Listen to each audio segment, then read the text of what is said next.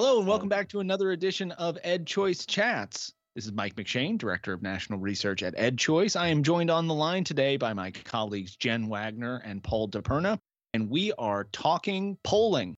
We had our most recent iteration of our public opinion tracker just released earlier this month, where we had both our general population survey. So, for those of you that somehow have come across this podcast but have not come across our earlier conversations related to this, Every month, in partnership with Morning Consult, we poll a nationally representative sample of Americans about education issues. We also poll a nationally representative sample of teachers every quarter. And December happened to be where the stars align, where we both polled the nation and we polled the nation's teachers. So, Jen, Paul, and I will be discussing today the results of both of these polls. So, I will say here at the outset we are not going to be able to cover everything that showed up in these polls. We could talk for hours about it. And while I think we would certainly enjoy that conversation, it's not clear that anyone else would. I don't know if that necessarily should stop us, but we're going to. So we're going to start by talking about the general population survey. We'll start with teachers, but we'll obviously always direct you to our website to get the full download of everything. As a reminder, we also publish all of the questionnaire questions as well as the cross crosstab. So if you're interested in drilling down to particular demographic groups or, or others to understand how they answer these questions, all of that stuff is available. For those of you that are listening that are researchers or if you're professors who have graduate students or undergraduates, there is a wealth of data that you all could use to do any number of interesting analyses, and it is ripe for the taking. We, in fact, encourage you and hope that you do that. But getting all of that out of the way, Jen, you know, one of the questions that we've looked at time and time again and is really uh, you know appropriate we're recording this on friday january 8th as schools across the country are sort of wrestling with questions of going back to the classroom. There is hope on the horizon i think you know the sort of christmas and new year's was hopefully the kind of last gasp of mass gatherings that would potentially act as sort of nationwide super spreader events. We have a, a, vaccine coming and a lot of our healthcare workers and elderly folks are starting to get vaccinated depending on how well how competent your state is in actually executing these things.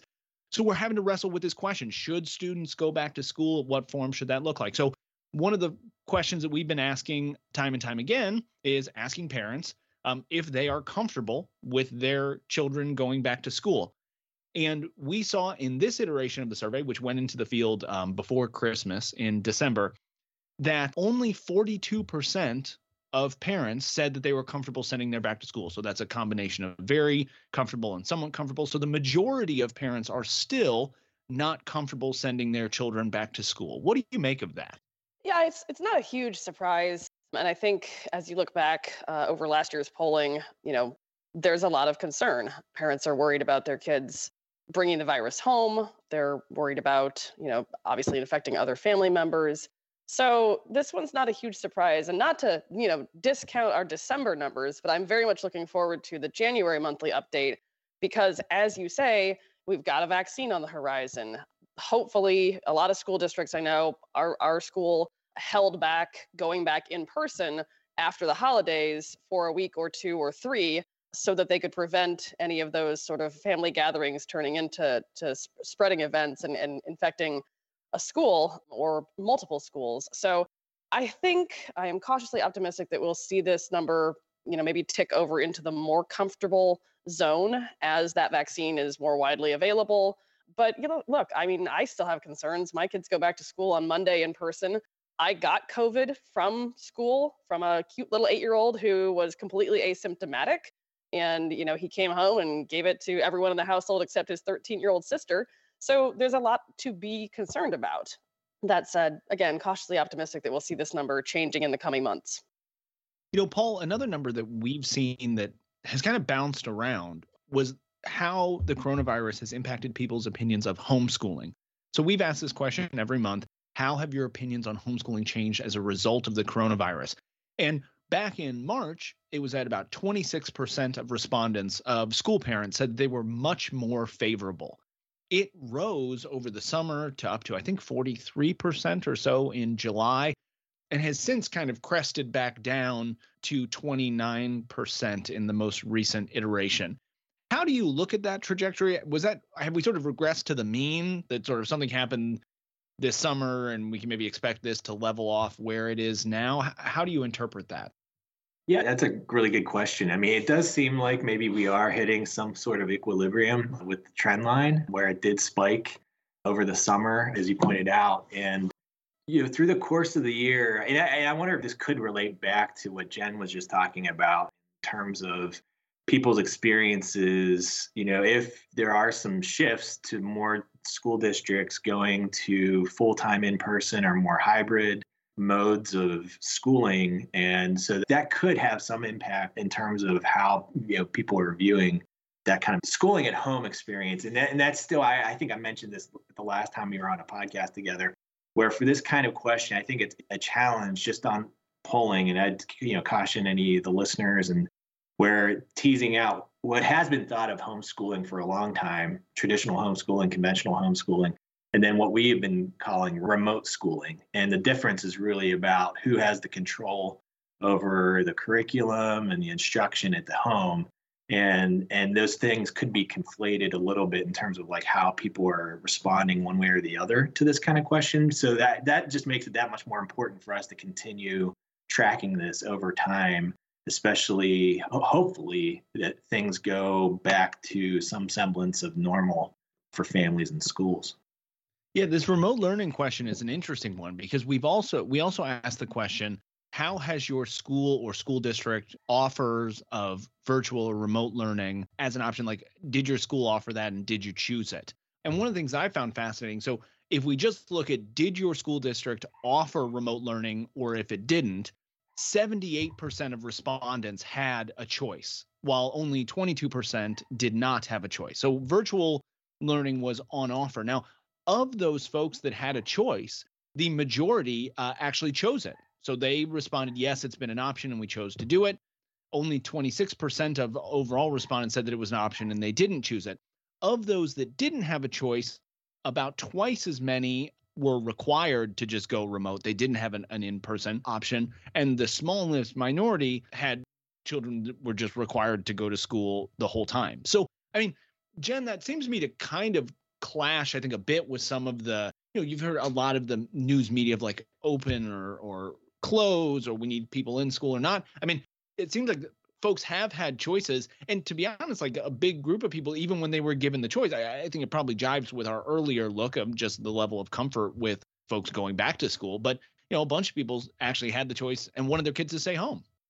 Yeah, I think that's an important distinction that you make between the data that we have here and the narrative on both sides that we've been seeing in the media you know you do have all these headlines of you know parents that are protesting because they want their kids back in the classroom or you've also had plenty of headlines of uh, teachers you know concerned about going into the classroom and I, I know we'll get to teachers in a little bit but yeah i mean our, our data are pretty clear here you know, you've got that 52% of the folks who did have that choice who opted for the online learning option and then i think it is important to notice that very few, at least by my take, people were forced to do one or the other. And elsewhere in the data, if you go on our website and kind of dig deeper, you find you know a tremendous amount of support for choice based on what parents got during the pandemic, which for me is an opportunity as school choice advocates for us to continue that narrative and say, hey, you know what? When the world turned to dirt, you did have a choice. And now that you know we're hopefully getting back on track in the next six months and things will go back to quote unquote normal you know don't you want to continue having a choice? Whether that's you know homeschooling online whatever it might look like. But i think there's a real opportunity for us here as advocates to say look yeah your world got turned upside down but having that choice was a very important thing for you in a time of need let's keep it going Jen, you are nothing if not relentlessly on brand. And I've always appreciated about you. And I actually, the listeners can't hear this, but I'm actually wearing an EdChoice t shirt right now. So I think we're birds of a feather, right? But talking about school choice and choice options, I think it's really sort of buttressing the point that that you're making there. You know, we ask this question how do you feel your child or children are progressing on the following this school year? We ask about academic learning, we ask about emotional development, and we ask about social development and we look at the, the sort of percentage of people who say that they're doing very well. So their, you know, their their progress, their academic progress has gone very well, their emotional development has gone very well, their social development has gone very well. And I think we see some substantial variation between different school sectors. So, Paul, can you maybe explain that variation that we see, that pattern? Sure. So this is a you know a, a question that we've been asking to some degree in some way for a while, and then we changed it up as the school year came on to ask about these th- like three dimensions, you know, there or three kind of areas of where parents feel how their children are doing academic learning, emotional development, social development. And it's been pretty consistent that variation we, we're seeing across school sectors where private school parents are more likely to say that their children are progressing and doing very well in terms of academics, emotional development, and social development. And about half of private school parents said that their children are doing very well academically. It was a little bit less, 38% each for emotional development, social development. And that was the high across the sectors. And then what we see is that by comparison, district school parents were the least likely to say that their children were doing very well along those three areas. About a quarter to one fifth said that for academics, emotional, and social development. So we do see these differences in charter school parents, homeschool parents were somewhat in between, a little bit closer to what to what the uh, private school parents were saying. That kind of variation has been consistent the last couple of months, something that we will continue to track through this coming year and will be interesting just to see if again things start changing in the way district schools, private schools, charter schools are offering different types of modes of learning, if those are changing through the school year, maybe over the summer into next school year, how these percentages may be changing based on responses of parents. Now, as if the some of the stuff that we talk about isn't controversial enough, we also asked some questions about vaccines and some of the potential policies that could be related to vaccines, but I think also importantly, just general kind of opinions that people have about the coronavirus vaccine and, and the rollout there. So, Jen, I'm interested in, in your response to a couple of the questions that we asked. So, the first is that we asked when an FDA approved vaccine to prevent COVID 19 is available, which it is, do you think it should be mandatory or encouraged for the following groups? We asked about teachers and staff in public schools and private schools. We asked about it for students and then we also asked this question if the FDA approved vaccine to prevent COVID 19 was available right now, would you agree to have your child? We asked parents, teachers, and all adults. Would you agree to have them vaccinated? So I would be interested in sort of your takeaways from both of those, which is we asked people about their own personal opinions around vaccination, and we also asked them about policies and how that might intersect with schooling. Yeah, I think here you see a lot of the you know, are you going to get vaccinated numbers track in our poll with national polling that's been done by other polling outfits, AP and, and others late last year and into this year, where you've got, you know, roughly half of people are right now considering getting the vaccine. I would guess that that number will go up as more people get vaccinated. There are understandably concerns about, you know, something that wasn't around 10 months ago and now is, you know, being touted as a way to prevent getting COVID 19. So I think those numbers will change.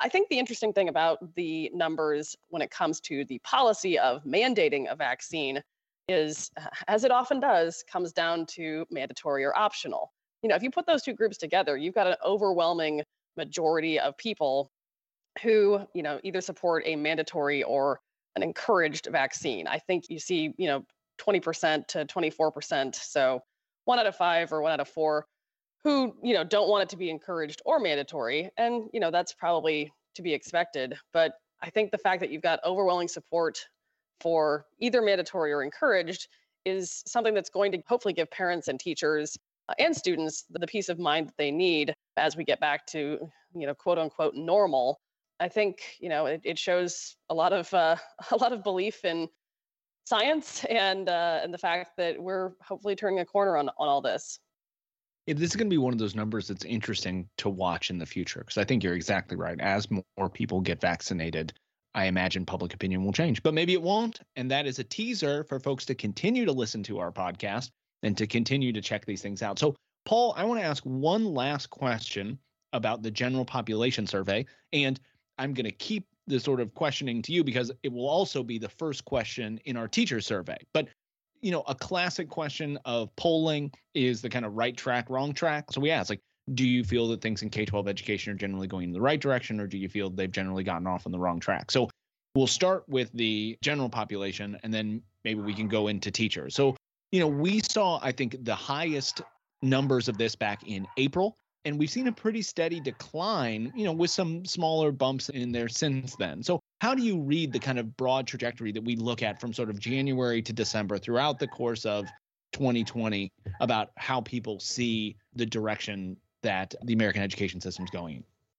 Yeah. So, yeah, at the risk of putting out a series of numbers over a podcast, it is helpful to look at what we were seeing before the pandemic and then at the height of where we saw the right direction and like how you know how it's progressed over time so in last january a year ago we saw that about one third had a positive sentiment or they thought things were going in the right direction in their district only 22% said that nationally so that's 20 and we should say this is the, this is the general population this, this is, is the general population yeah all adults and then we saw that climb steadily from January up to April. And that, that was the peak in our trend lines, uh, where we saw almost half having a positive view of the direction locally, 46%. And then the climb was about 14 points on the national numbers and how people felt things were going nationally. So that got up to 36%.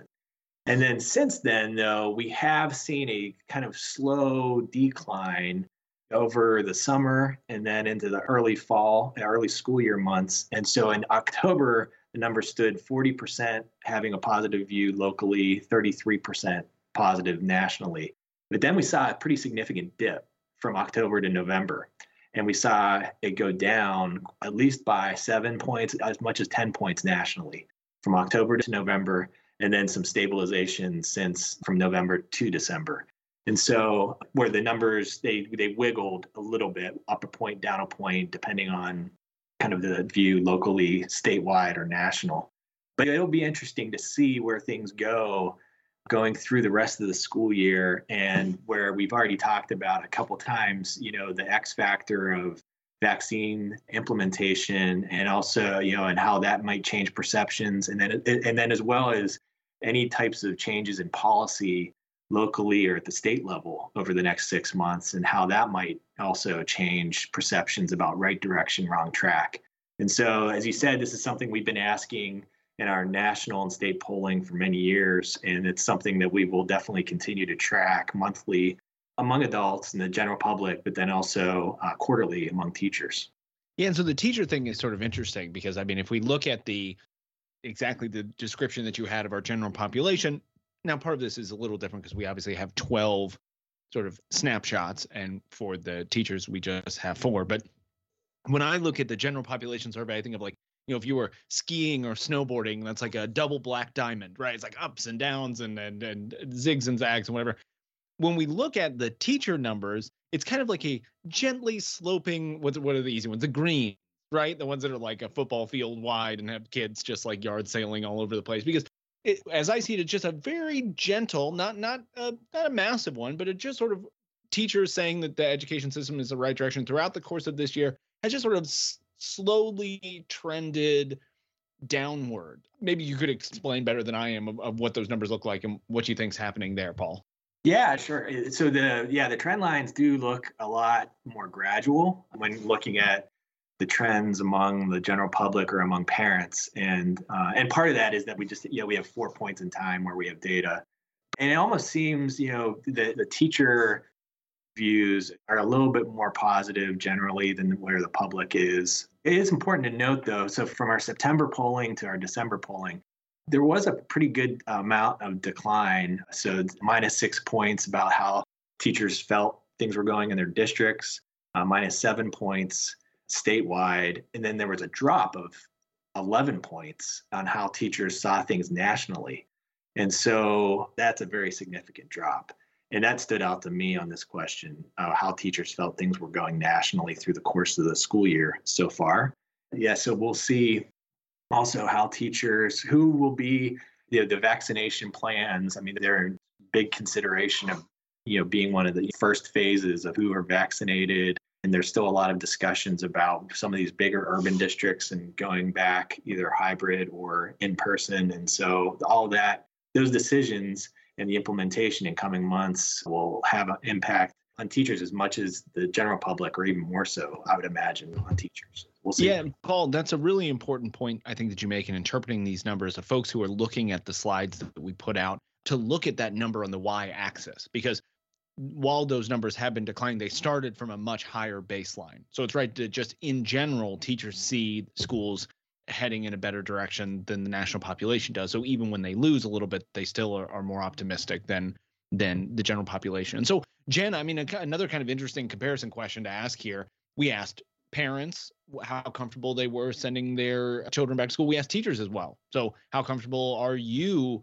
in returning to school? And we asked this sort of by school type. We asked by how long they'd been teaching. When you look at those numbers, what do you see? Yeah, this one was really interesting to me because there was a much higher percentage of private school teachers who were expressing concern about returning to school in person right now, you know, than there were in the district and and charter school teachers. And I'm honestly kind of not sure why that is. Maybe it tracks with the the length of teaching experience. You also saw in those numbers, this was a little bit more to be expected. Some of the teachers who've been teaching for 20 years or more expressed a great deal more concern about going back in person than some of those younger teachers. And I mean, to me, you know reading between the lines that probably just is is related to age um, and the fact that the older you get the more susceptible you are to covid-19 and, and having it be more serious than if you're in those younger age groups but i would love to probe more and learn more about why the private school teachers were less comfortable going back in person than district and charter school teachers.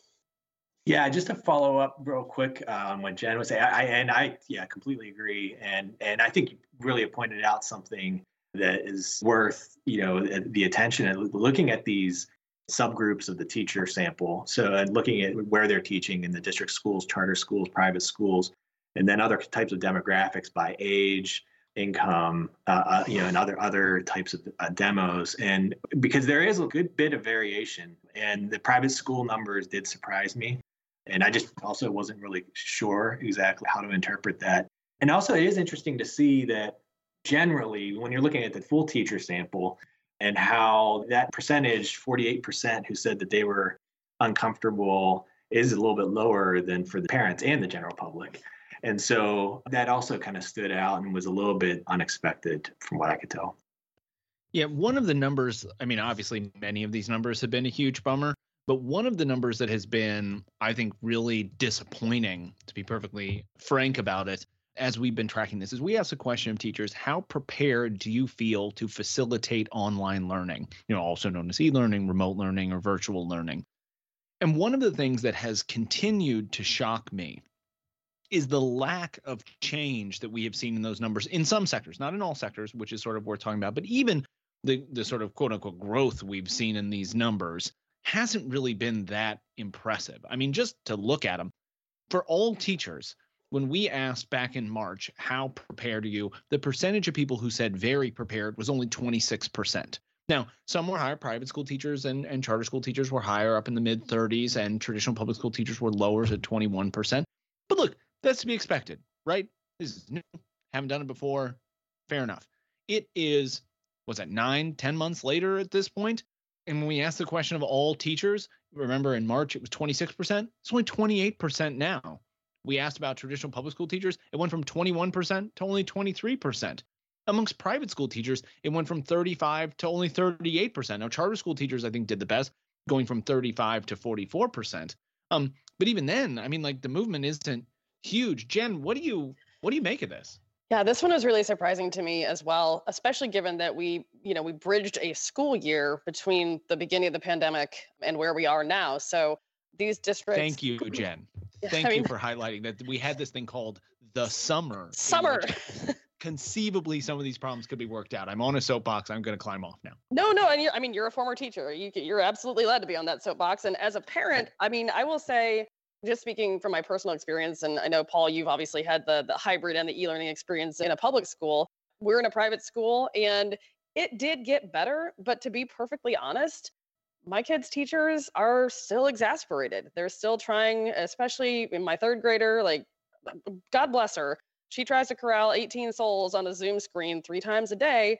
And you can just see how exhausting that is for her. And so I, I feel for all these teachers. I also, though, don't know what else could be done. Because to your point, Mike, we've got, you know, people who've never done this before, teachers who are used to teaching in a classroom, kids who are used to being in a classroom. So I wonder how much of this, you know, reflects a missed growth opportunity, a missed opportunity to to learn better how to remote learn, and how much of it is just, you know, this was an impossible feat and not much more could have been done to prepare. So now, Paul, we also ask questions like we did in the general population survey about academic learning, emotional development, social development for students. But in this case, we looked from the teacher's perspective. Could you maybe walk through those numbers and, and what you see them saying? Sure. So it's similar to the, what we just talked about with the general public, where higher percentage of private school teachers say that their students are doing very well along those dimensions of academic learning, emotional development, social development. But the charter school teachers, that, that proportion of charter school teachers is a lot closer. And in the case of the emotional development question and indicator, they're actually higher than private school teachers. It's in terms of saying that their students are progressing very well.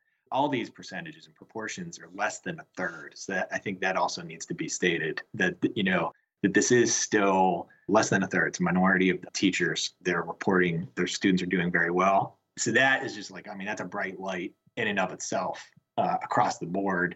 But when speaking in relative terms, I mean, it does look like private school teachers, charter school teachers have a relatively more positive uh, and optimistic view of how their students are doing compared to district teachers, who one out of 10 district teachers are saying that their students are doing very well on academics or emotional development or social development.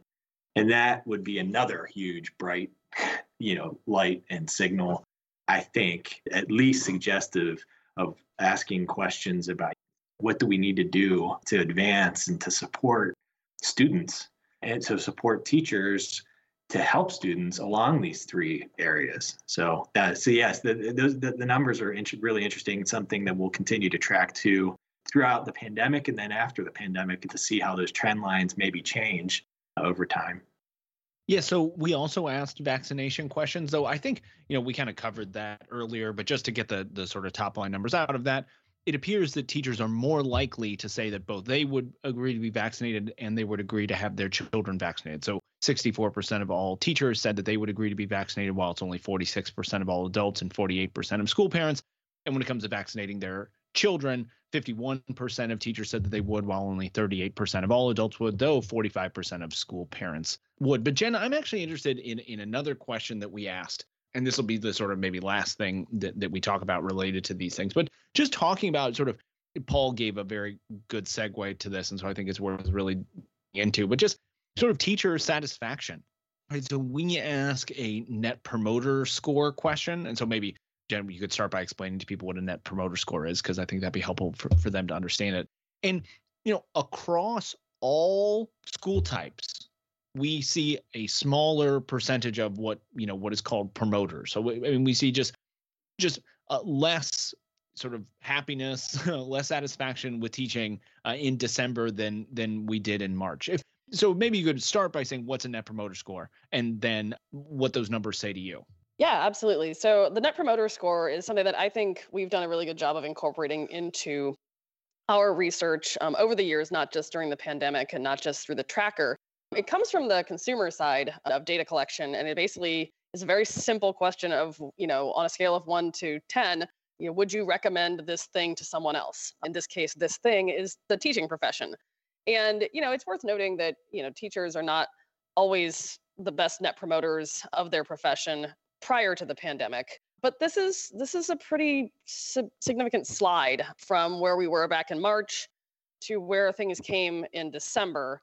Um, you've got you know just 29% of teachers would give a nine or 10 net promoter score to the teaching profession if they were to recommend it to a friend or family member that's that's less than one out of three it's not good um, you do see some some differences, obviously, between the schooling types. Um, obviously, you've got private school teachers and charter school teachers up significantly higher at 45 and 42% net promoter, and district teachers down at 23%. And all of those have seen a, a decline from the outset of the pandemic. And I think this reflects, you know, a, a lot of what we've talked about here is, you know, teachers are being asked to do a lot more than they usually do uh, in difficult circumstances with kids who may or may not have access to technology. That's something we've asked in, in prior polls that may or may not, you know, have access to decent Wi-Fi and can't get onto these meetings. Got kids who I mean, we've literally lost, you know, like more than a million kids out of the system. We don't know where they are, and you know that's a lot to bear. And educators, you know, I'm the product of two of them, already had a lot to bear before all of this hit. So it's not surprising, but I do wonder what the long term effect of these numbers will be on our ability to continue to recruit high quality educators into the classroom after all of this is said and done. Yeah, and when we look at the sort of timeline of this, it is funny again, as you mentioned, as a as a former teacher, you know, so our numbers were highest in March, they went down in June, and then you saw like teachers had like the summer, and so they were more likely to be promoters in September's, and in these dark days of December, they've gone back down. So maybe it'd be interesting if there's some kind of seasonality to this as well, because I get that that last sprint before Christmas, and we're asking uh, asking teachers what they think about the place, and they're looking for the exits. And so, yeah, I mean, look, I do want to say because Jen, I think this is exactly right. We also had an open-ended option, and I think that while I wish we could end on perhaps a happier note, I mean, I think it is worth saying, you know, just sharing some of these things that teachers have said. So of those teachers who who said that they were you know thinking that they might leave the profession we asked this question why have you considered leaving the profession or retiring after this year you know and these are i'm just going to read some some direct quotes right? Covid-19 has changed education. I think there's no going back to normal. This made teaching extremely hard. Covid has made everything so much more difficult. I was already contemplating retirement. This made it clear that it's time. It's too stressful and there's not a lot of respect. Teachers are still taking the brunt of the criticism, working more hours, or not being compensated as they should. The requirements for teachers continue to grow and expand while the pay continues to freeze or decrease. I'm expected to take care of the students' emotional, behavioral, and academic needs with no help from parents or the administration. And finally, you know, teachers uh, teaching is getting harder and harder each year. They put more demands on teachers and less and less responsibility on the kids and parents. You know, you two are on the sort of other side of this, and that you you are parents on that. Maybe I mean I'd be interested sort of in in in both your sort of views of, of these same things, but also in your kind of reactions to what we hear teachers saying here. Yeah, so November and December we had some parent teacher meetings over Zoom. and so we've been very fortunate with the teachers and even some other support aides and therapists at the school for our daughters and, and they've been like a wonderful team to work with and it's very much you have that feel of the team going into those meetings. But you can see, though, that there is stress. I mean, a huge amount of stress. And not even at all in a complaining way, but the way they would even describe how some of the you know the operations are going and just, and just like the, their daily routine of what they need to do. They might present it in a matter of fact way but then my wife and i would be kind of like wow you know this is eh, how, how do you how do you manage kid, you know, students in your classroom and students on Zoom at the same time by yourself and try to you know teach teach that way and, and and to make you know to make sure everybody's paying attention and keeping you know students engaged you know try to you know motivate students and and to you know instill you know some kind of love of learning. Uh, i mean that those are all you know big tall orders and and so it is going to be something to watch out for with these kind of different points of stress and uh, other demands that are being put on teachers and uh, over time. And if it changes at all and if these open ends change that'll be interesting. Uh, you know if we see other mm-hmm. kind of issues or uh, you know topics kind of emerge that's something that we want we would definitely like to track. But yeah so that's just based on our experience that we've had with our girls teachers. And and I think from from my perspective, again, as a parent of an eighth or seventh grader, sorry, she'll be in eighth grade soon, which is also terrifying and a third grader i mean you've just you've just seen it. I've you know i uh, one of us sits with the third grader on all of his zooms because he has adhd and if you leave him alone the adhd takes the wheel and drives so you know we get to kind of see inside that classroom experience that virtual classroom experience where a lot of other parents i think are, are more comfortable having their kiddo sit alone with the teacher and I, I remember one morning, and this was right before Christmas, Mike, to your point that, you know, you're just looking for that that glide path to the holidays. But, you know, his teacher got on and she's she was just exasperated. She just was going in a million different directions. And she's like, I had two cups of coffee and my day was going really well. And then I logged on to Zoom. And I, all I could do was just feel for her, you know, because normally you're in a classroom and you can talk to the kids or you can, you know, take one out in the hallway and talk to him or her separately. And, and you can't do that in this format. And similarly with the older kiddos, you know, some of their teachers have adapted really, really well, but some of them are still laying on the same amount of work and the same amount of, of learning without the ability to follow that up and, and explain things. And, you know, it's just as exhausting for the students as it, as it is for the teachers. And with that retirement issue that came up in the open ends in our survey, I have to wonder if we're going to see a massive wave of retirements after the 2020-21 school year and you know what fills that in are we going to have a bunch of bright-eyed bushy-tailed young teachers who are really eager to get into the profession or are people going to to continue to, to kind of give it a second thought and and you know debate whether or not they want to to pursue teaching as a career yeah, just and just quickly follow up with that because we did ask a question, Jen, as you were alluding to about you know leaving the profession and and you know it is and, and the numbers that we're seeing are at least right now somewhat consistent with what we've asked in other polling and also others like Pew Research even about a year and a half ago asked questions about retiring or leaving the profession. And so what, what we saw is that look, teachers under 55, more than half said they've considered leaving the teaching profession in the last three months. And then among those teachers 55 and older, uh, we asked about retirement, and 63% said that they've considered retiring in the last three months. And so, uh, so that's another, especially through the course of the school year. Like we'll have to track that and see, you know, how the pandemic and all the stressors associated with their school year and the pandemic and how that might be affecting those kind of considerations. And that uh, and then that has implications like you pointed out about retention and recruitment and those kinds of things that you know the people thinking about public policy and and you know in ed schools and other kinds of you know training organizations you know what they're going to have to think about and, and school districts and schools and how they recruit. Um, so there's just yeah there's a lot that we'll have to look into. Well jen paul it's been a pleasure as always. As always, listeners, I'll also direct you to our website. So if this just sort of got you interested or you want to dig into these numbers even more, please head to the website to check out. Like we said, we have the full presentation of both our general population survey as well as our teacher survey, all the crosstabs, the survey instruments, everything. We look forward to talking to you next month when we have another iteration of the general population poll and in a couple months when we have more teachers to chat with. But until then, Thanks for listening, and we look forward to talking to you again on another edition of EdChoice Chats.